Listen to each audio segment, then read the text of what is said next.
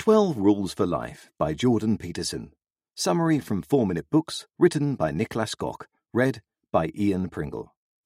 One sentence summary 12 Rules for Life is a stern, story based, entertaining self help manual for young people that lays out a set of simple principles which can help us become more disciplined, behave better, act with integrity, and balance our lives while enjoying them as much as we can.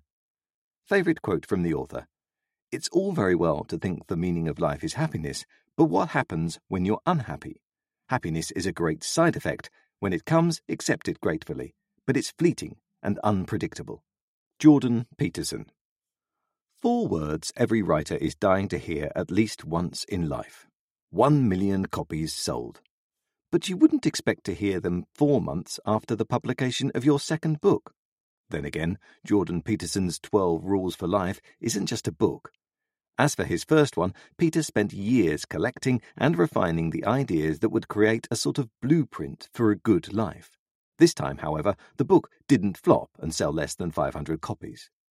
Since its publication in January and Peterson's accompanying world tour, 12 Rules for Life, completely exploded, dominating bestseller lists around the globe, suddenly millions view, listen to, and follow Peterson on social media, He's racked up over $60,000 in monthly donations through Patreon and, of course, 1 million copies sold.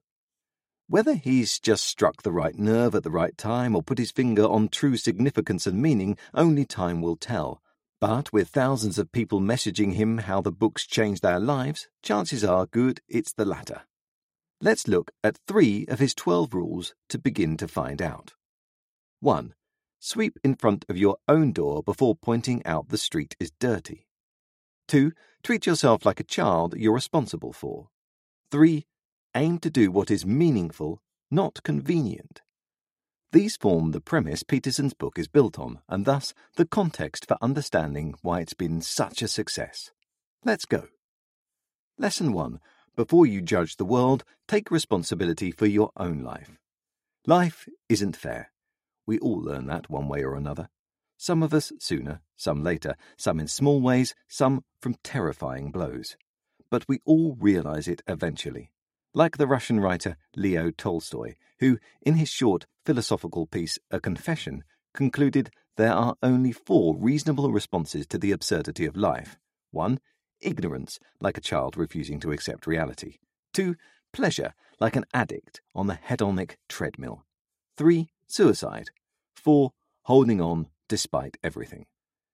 Even though he concluded suicide was the most honest answer, Tolstoy himself chose the last option, forever struggling on, which tells you a lot about his and Peterson's beliefs about a good life.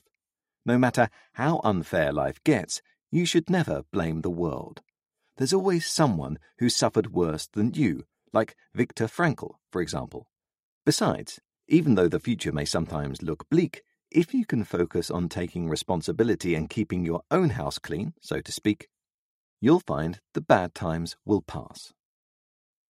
Lesson 2 Care for yourself like you would for a loved one. Have you ever gotten a prescription from the doctor and thought, nah, I don't need that? Over one third of people do it regularly. According to Peterson, it's neither smart nor smug. It's a subversive form of self punishment. We do it a lot and, as a result, tend to take better care of others than ourselves. Peterson suggests this is a consequence of our inability to deal with the insanity of life described above. Just like Adam and Eve had to taste the forbidden fruit of knowledge, we too indulge our dark sides from time to time and thus feel we deserve punishment.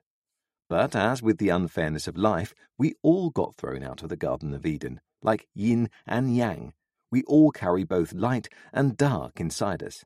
One can't exist without the other. That means instead of just striving for either one, we should seek balance, which is why this second rule is to care for yourself like you cared for a loved one. Do what is best for you, even though it might not always make you happy. Lesson 3 Seek meaning through sacrifice, not happiness through pleasure. Balancing your light and your dark side can take many different forms. Sometimes it may be staying in bed to get healthy, even though you want to work. Other times, it might mean staying late at work on a Friday. However, it looks like it always involves choosing meaning by making a sacrifice rather than temporary happiness by choosing pleasure. Peterson says this is a great coping mechanism because it helps us balance your life between drowning in hedonism and being so righteous it drives you mad. Of course, not all sacrifices are equal. Those you make for personal gain, like working overtime to pay for a vacation, hold less meaning than those you make for the greater good, like volunteering on a Saturday even though it might feel like when you do it, sacrifice is never really about giving up rewards, it's about deferring them until you can get something even better, usually a feeling of wholeness or contentment. As such, it's also great willpower training. I'll leave you with an analogy Peter makes. The lotus flower starts out at the very bottom of the lake, drenched in darkness. Inch by inch, it grows its way towards the surface until eventually it breaks through and into the sunlight. I could sure think of worse ways to spend a life than to be a lotus flower. 12 Rules for Life Review. I haven't gotten around to reading the full book, but I'd like to. It's full of stories, science myths, a broad mix of engaging ways to get his message across. It's mainly targeted at male millennials, but don't let that stop you. There's something for everyone in 12 Rules for Life. What else you can learn from the Plinks? Where the expression pecking order comes from. What makes Jordan sad every time he returns to his childhood home? Why you should assess your life like a home inspector. The real job of parents. Nietzsche's tool for measuring the strength of the human spirit how you can practice active listening, why you should pet all cats you see on the sidewalk. Who would I recommend the 12 Rules for Life summary to? The 27 year old college student who's worried because she hasn't figured out life. The 48 year old parent who's in a crisis because he thinks he's too old for this. And anyone who's feeling lonely and depressed.